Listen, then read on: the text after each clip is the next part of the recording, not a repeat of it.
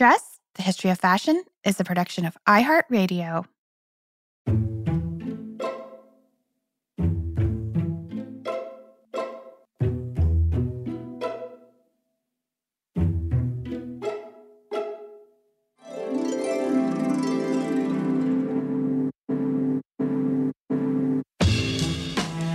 With over 7 billion people in the world, we all have one thing in common.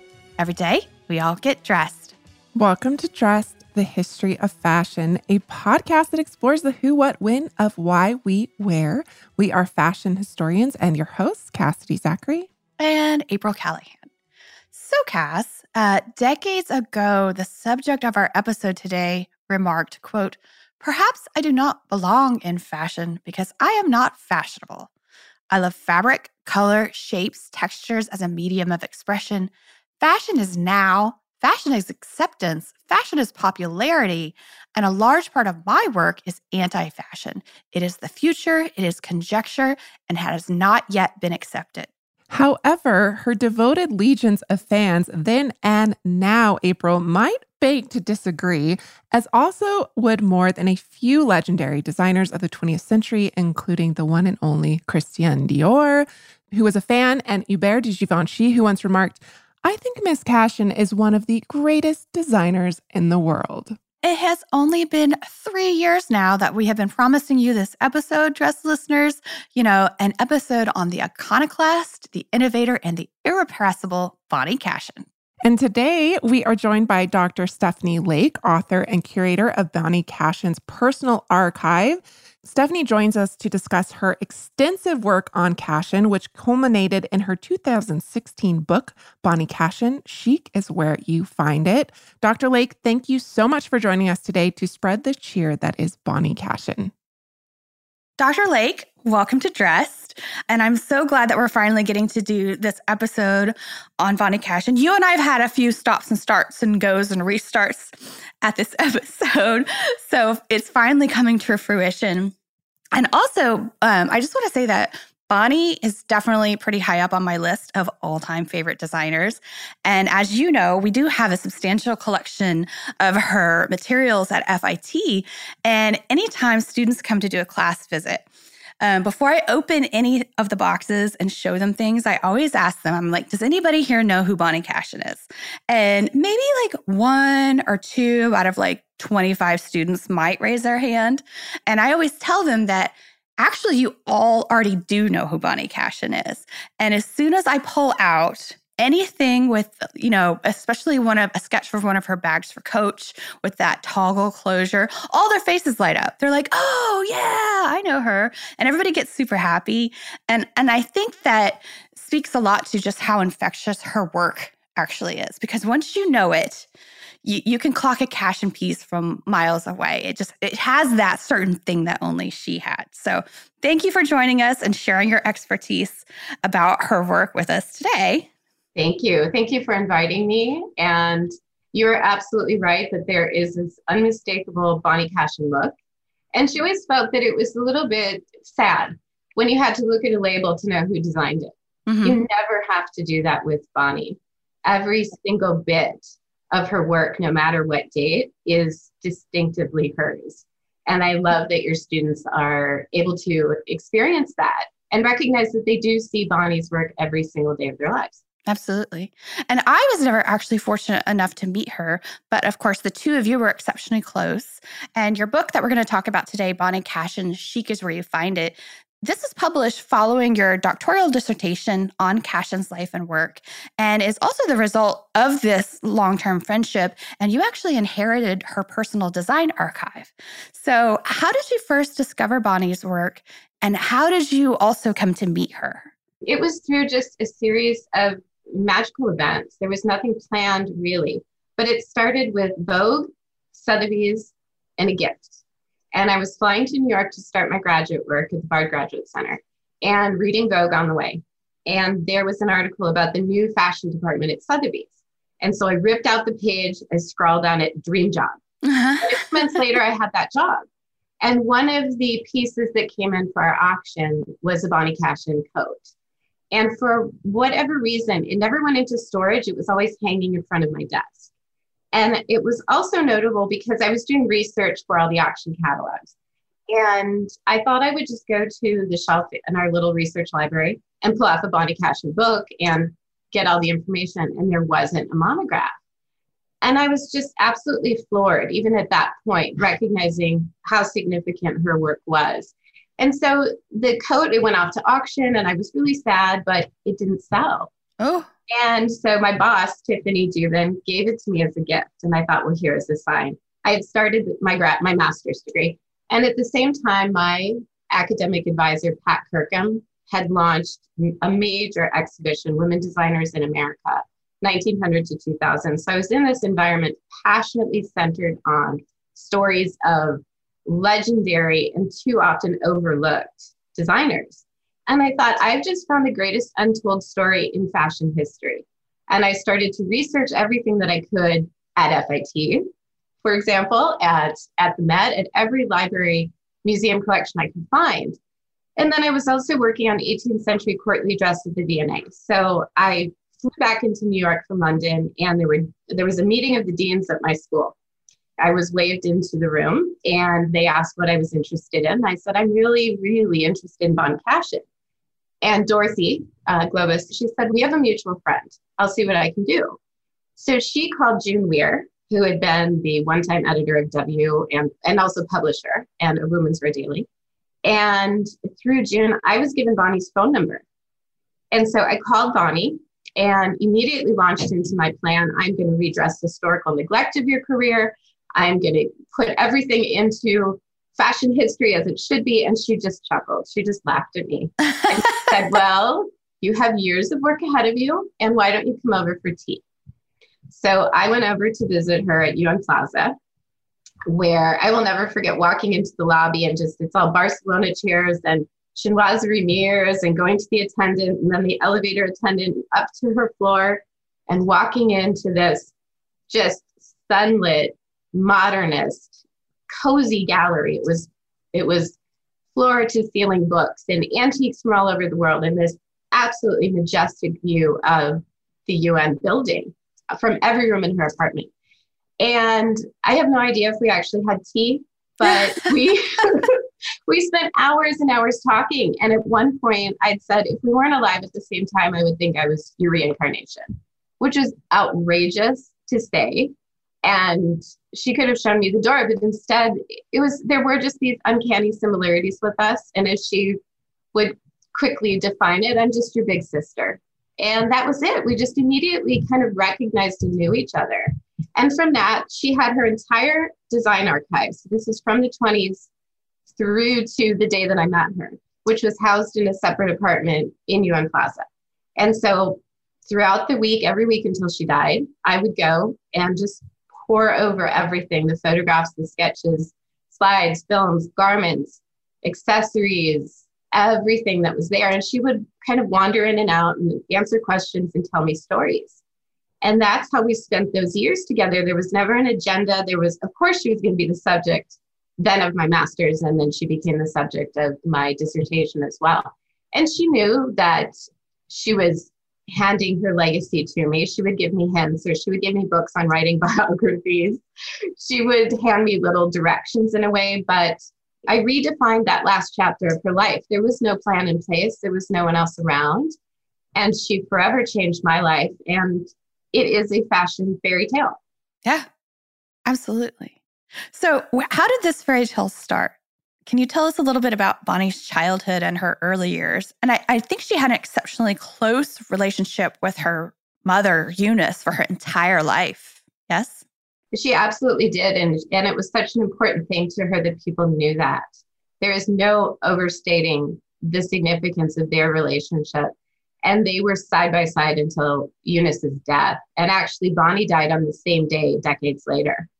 And Eunice was, she was a dressmaker. She was extremely talented.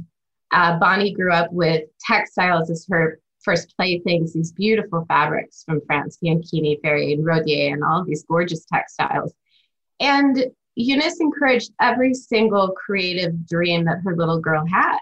So Bonnie was designing her own clothes when she was just a small girl. She then started to design clothes for her friends I have a little pink scalloped folder that says Fashion by Cashin, both spelled with just an I-N, and a photograph of three teenagers in her in her garments around 1920. So she absolutely adored Vogue and the Ballet Russe and the ballet and the Oz books and was just surrounded by this fairy tale childhood. But at the same time, her father, Carl, was really troubled, um, had this unbridled creativity. He would just go from one industry to another, one career to another. It kept the family finances really unstable. Mm-hmm. And he he was an inventor. He was a photographer. He owned a Nickelodeon.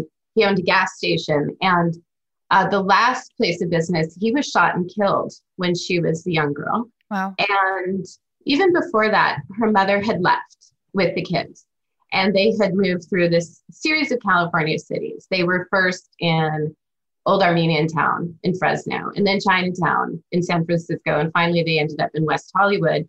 And Eunice, who was now a single mother, and at a time where divorce, you had to, a woman had to prove you were of sound mind. She was a single mother in the 20s, and she set up a dressmaking shop in Beverly Hills and named it after Bonnie. And Bonnie was very proud that she was a part of the family economy, that there was stability and it was it was provided through fashion, through through making fine dresses. And she was also a student at Hollywood High School. So by the time she was there, she was very aware of her talents. She was getting constant attention for them. And she illustrated her own fashion column in a local paper. She was the president of the school art club. She was in the drama club, probably with Fay Wray, who was a classmate of hers at Hollywood High School.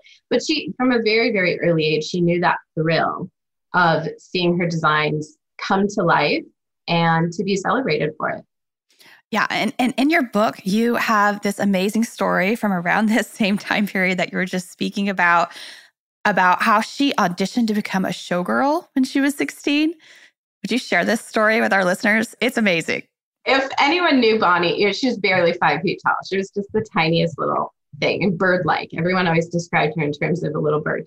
And yes, when she was 16, the question is whether or not she really wanted to become a showgirl. She did love dance, but she showed up for an audition for Fanchon and Marco. And in this context of the 20th and Hollywood High School specifically, I don't think there was a student there that didn't think it was just a matter of time before they were discovered. Uh, the school had a publicity department, and talent scouts came to productions. They would visit Hollywood sets for field trips. So she was very conversant with the entertainment world. Mm. So she shows up for this audition and she has her sketchbook with her, which she always had just in case. That was her line, just in case.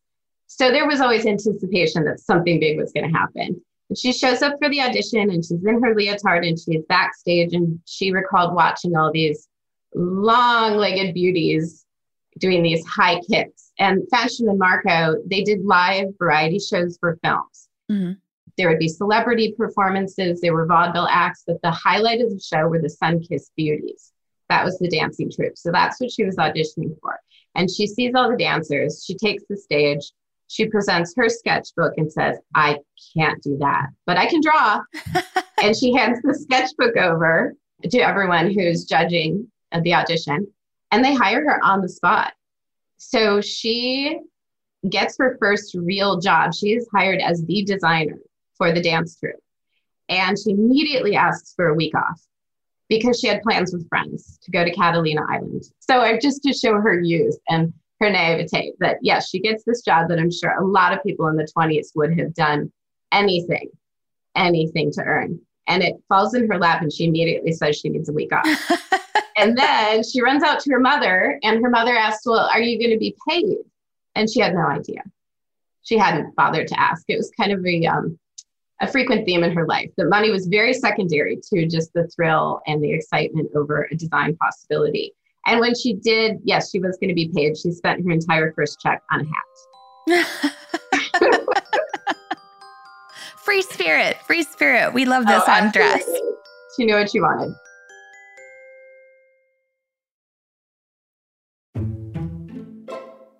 She began working professionally as a teenager. Yes. And Variety magazine at the time even called her, quote, the youngest designer to ever hit Broadway. But it seems even very early on in her career, she was fibbing just a little bit about her age. Is that true? She was, um, it took her a very long time to decide when her birthday should be. Uh-huh. And um, I, she wasn't fibbing, but she never corrected anyone along mm-hmm. the way. And she looked, again, she was so small. She was just, she was beautiful. She had this youthful appearance her entire life, really. And it was very easy to mistake her for a much younger woman. And it wasn't until the 40s and even into the 50s when she was traveling internationally. And you can see on every ship manifest that she ever registered herself on, she would change her date, birthday. And it was just this moving target. And then finally she settled on 1915, which is still, if you look up Bonnie online, you'll see plenty of institutions that still have her birthday as 1915. She was really successful in changing that date, which was by eight years, which is that's a lot to lop off of your age, really. Mm-hmm. Yeah. She got away with it. It didn't impact anything except for the 1920s. Right. Because she really erased that entire part of her life. The rest of it became very well documented uh, as she went into fashion, went to Hollywood, all of those years. But the 1920s were were largely erased from the public record of her life. It was really, it's always been fascinating to put that back together and see how that did impact the trajectory of her entire career. And I would say on the age issue as well that it was such a common thing to do. And because she was beautiful and, and useful and she could get away with it, it wasn't such an unusual thing. But I think that for Bonnie specifically, I know for her specifically, that it was also, it highlighted this lifelong dilemma for her. She had so much creativity, so many ideas. There was never enough time. Mm-hmm. Time was merciless, even when she was quite young. There was never enough time to do everything that she wanted to do. And when I met her, one of the first things she told me is that I need to live to be 125. There's no other way around it. Mm-hmm. Well, and you were just saying that the 20s were kind of erased from her career. What was she up to during the 1920s? She was designing for stage productions, right? And into the 30s? Yes, she was Miss Roaring Twenties. As she wrote of it, the world was my pearl button. Even though she did, she did manage to obscure that entire part of her life, but she was at the epicenter of one of the biggest talent factories in the country with Fanchon and Marco. I mean, they were, there was even a slang expression for Fanchon and Marco that, oh, that was a real Fanchon and Marco production, meaning, oh, that was like you could say, oh, that dinner was a real Fanchon and Marco production. know, it's so opulent and so extravagant and so over the top.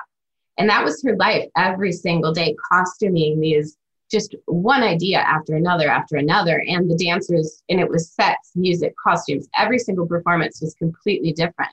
And these were daily shows as preludes for for a movie. So she was working at this relentless pace and constantly figuring out how do I dress the dancers as burning candles? How are they going to be oranges? They're going to be trees this week. Okay, now they're bandits.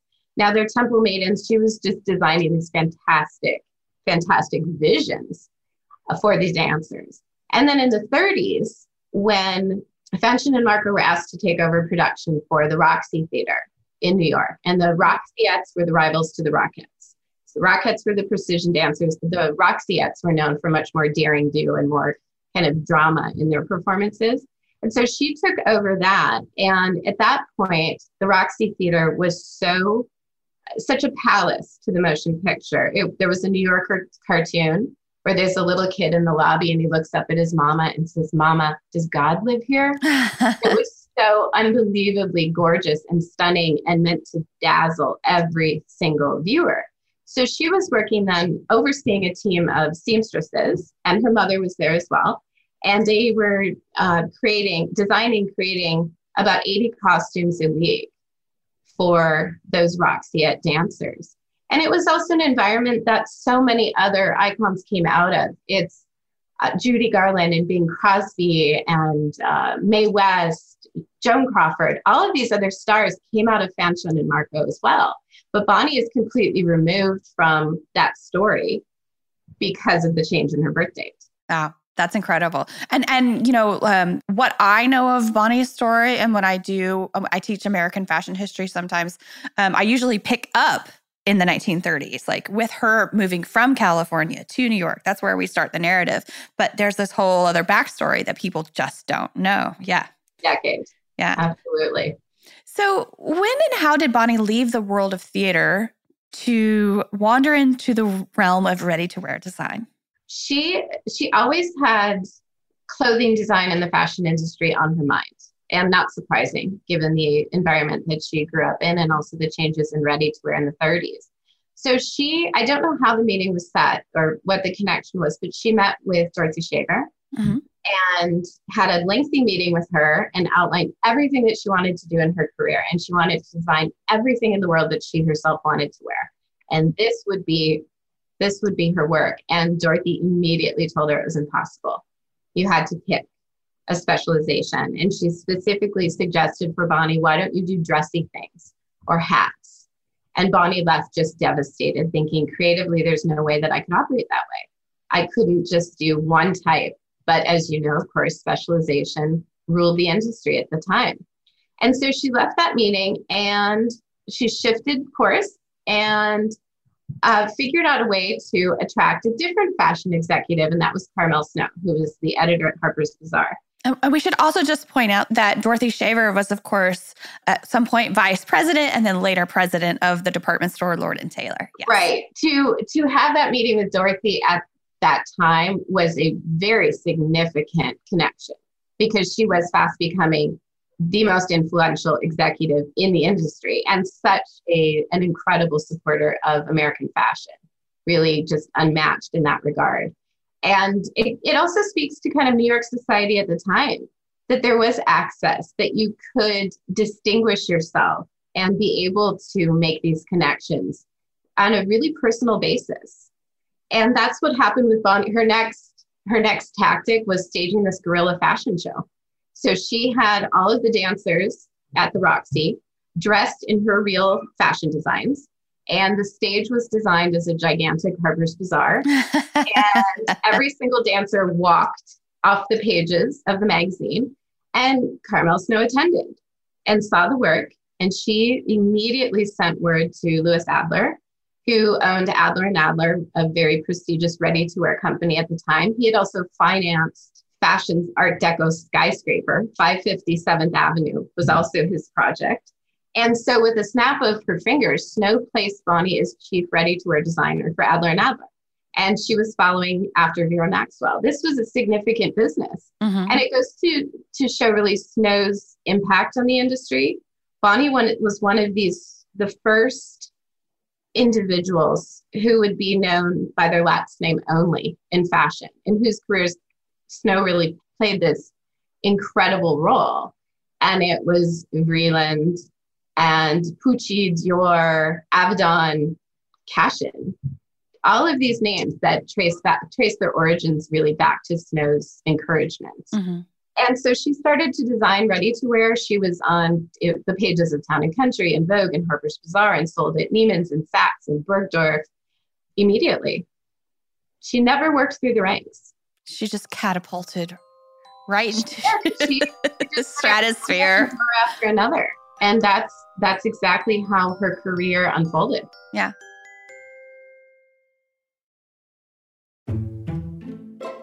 She also surrounded herself with all of these luminaries of art and architecture and design. And when I was rereading your book um, to prep for our conversation, I was reminded that Bonnie was married for a short time to Robert Sterner, who was a Disney illustrator, and he actually illustrated the 1940s versions of Pinocchio and Fantasia. And, and that just really drove this point home again to me as to who she was surrounding herself with. She never followed a traditional path for herself. So, and she also never necessarily worked, had working relationships that one could categorize as traditional. So, what was her philosophy on this? And, and what were her, her early years of working in the garment district on 7th Avenue like? She had a very dim view of the way that the industry operated. And she later wrote it was an environment a squirrel would not tolerate. It was dominated by inbreeding. And she's she also wrote Dear Fashion Industry. I'm only saying these things because I'm family and I love you. I know you have problems. So she was very, very critical of something that she viewed as a creative industry being so surrounded by just the dreariest of environments and approaches. She always wanted the care and feeding of the creative mm-hmm. designer to be the most important thing in the industry. There was one story that illustrated her experience in 1930s ready to wear when her sketches blew out the window. And by the time they were retrieved, her bosses said, You have to start from scratch. Everything has been copied. You have to throw it off.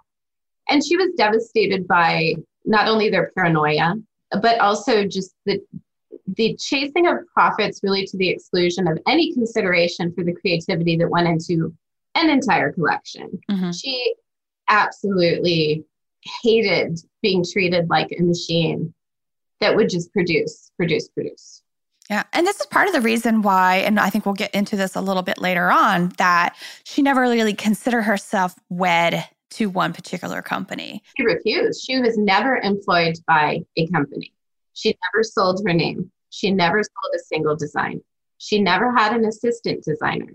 She worked privately from her own studios in her home and which she called her secret library secret laboratories mm-hmm. but she would never never be in that position again mm-hmm. she would partner with manufacturers she never had never had a boss yeah she was the consummate freelancer i guess we could say she was but she she viewed it she viewed herself as an industrial designer mm. with that there were a set of problems and that she would solve and she would design and then they would be produced.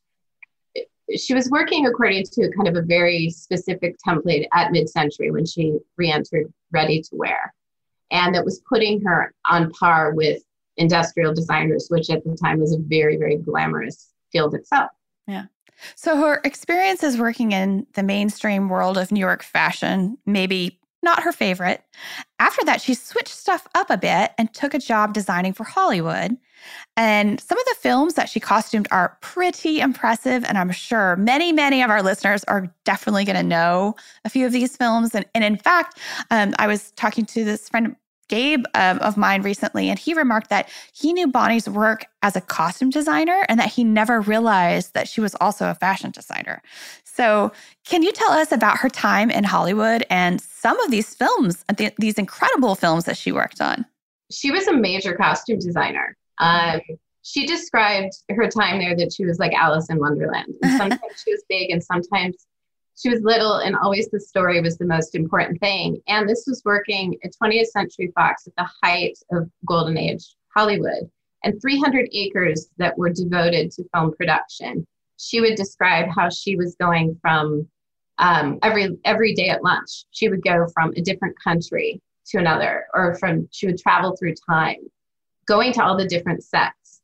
And there also was this huge research department. She had everything at her disposal to understand dress and to research real clothing. And she also described it as this was the site of her formal education.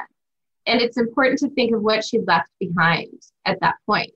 And again, it was another career that other people would have just done anything, anything to have at that point with being the chief designer at a ready to wear firm the Duchess of Windsor wore her clothes. Mm-hmm. Coca Cola had her featured in a national advertisement. The New York Times first fashion of the Times featured her. And then they purchased a pay, full page ad in Women's Wear Daily with her garment alone as the future of New York fashion. She had Vogue gave her an award in their first Americana issue. Harper's Bazaar, the first issue outside of Paris fashion, started with her, her photo, her biography. Mayor LaGuardia had enlisted her to design civilian defense uniforms for World War II. But she had recently filed for divorce uh, on the grounds of intolerable cruelty, and she was feeling boxed in creatively. So she left all of it to go to Hollywood, which was also home. She had family there, she understood the industry. And she is credited with about 35 films. She worked on far more. She even costumed Marilyn Monroe in her first screen appearance. And as you were noting, the number of cinematic classics that are defined by her costumes. Are it's it is a significant career those years alone. Her favorites were A Tree Grows in Brooklyn, mm-hmm. which she was so proud that the author, Betty Smith, told her the characters looked exactly the way she imagined them. And the, the clothes were meticulous in every detail, threadbare, and so familiar looking that the crew actually didn't understand that these were costumes at all. They were used to seeing, as Bonnie would say, a director would, would say of a leading lady, give her anything she wants, baby and put a secretary in a Hattie Carnegie suit. Yeah. Which would take her several months to earn. Right, right. Which, yes, it would take probably years to, to afford. Um, and Bonnie just she couldn't she couldn't stand it. So she was so proud of a tree grows in Brooklyn that her effort was recognized by the writer.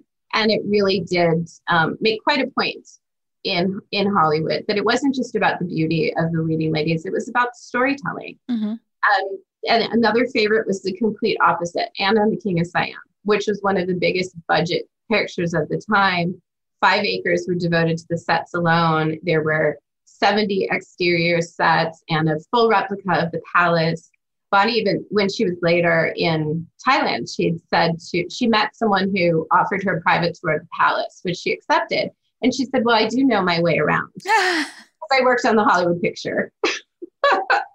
but she was it was a huge film and the director cromwell thought that she was too young to take the job of course probably thinking she was you know 10 years younger than she actually was but saying that she was too, too young and bonnie's counter argument was there is no one old enough to have lived in 1860s siam and so she won the picture it was casting hundreds between the leads and the harem and everyone in the village. It was just a monumental project. And there again, she was using original 1860s notes. She was using Margaret Landon's notes, which were based on Anna Leonowens' own recollections. And so it was really promoted as this most authentic film, which of course, it, as, as history always shows, it's not. But the effort was really there, and it was taken, and it was so sincere and serious mm-hmm. to try to capture that particular place and time. So more accurate was a film like The Snake Pit, which Olivia de Havilland starred in. And it's the tale of a young woman's descent into mental illness. And for that, the cast, the crew, everyone involved went to mental institutions to do their research. And not only was it depicting authentically what was going on at the time in mental institutions, it also led to reform in psychiatric care around the country. Mm. And of course, then there is Laura, yes. which is arguably the film noir classic. And it was also a Bonnie Cashin fashion show. Mm-hmm.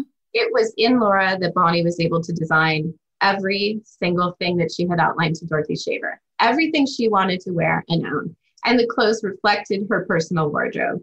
And even on the press tours afterwards, Bonnie would wear them. Gene and Bonnie would kind of would trade certain outfits from the film. And of course, having Gene Tierney declare the closer to die for was a huge help. And so Bonnie's status at the time in Fox, it was it was not just designing costumes and getting a screen credit. The fanzine culture at that time was so intense. And Bonnie, again, her beauty, her eloquence, her talent, it was a perfect storm where she was so frequently featured in these magazines alongside the stars people around the country got to know Bonnie Cashin for her on screen fashions, almost all of which were copied for ready to wear at the time. But it also launched her as a voice in American fashion. There was a poll at the time that placed Bonnie as one of the six top designers influencing American fashion. Mm-hmm. And this is when she wasn't in the industry at all. Yeah. So she had more publicity and more attention focused on her fashion when she was in Hollywood than she did when she was actually in ready to wear. There was a different publicity operation behind it and it benefited her tremendously for years to come. Stephanie, thank you so much for joining us today for part one of this two part episode. Dress listeners, we have only, as I'm sure you can imagine, scratched the surface here, covering up to the years Cashin spent working in Hollywood as a major costume designer. And you better believe Bonnie's career continued to unfold in surprising directions in the decades yet to come. Thursday, we will cover some of Cashin's signature innovations and reveal some surprising new information about her work with Hermes and of course, her long standing relationship with Coach. So please be sure to tune in for that. Until then, may you consider where you find the chic in your closet next time you get dressed. Check out our Instagram this week for some really luscious images of Cashin's designs um, and her work. And that is, of course, at dressed underscore podcast. And also, please be sure to check out Dr. Lake's book, Bonnie Cashin Chic is Where You Find It, because this is also chock full of so, so many more wonderful images, quotes, stories, anecdotes. Um, so please look out for that at your bookseller of choice. And we always love hearing from you. So if you'd like to write to us, you can do so at dressed at iheartmedia.com or slide on into our DMs on Instagram, as April said, at dressed underscore podcast. Thank you, as always, to our producers, Casey Pegram, Holly Fry, and everyone else at iHeartRadio that makes the show possible each and every week.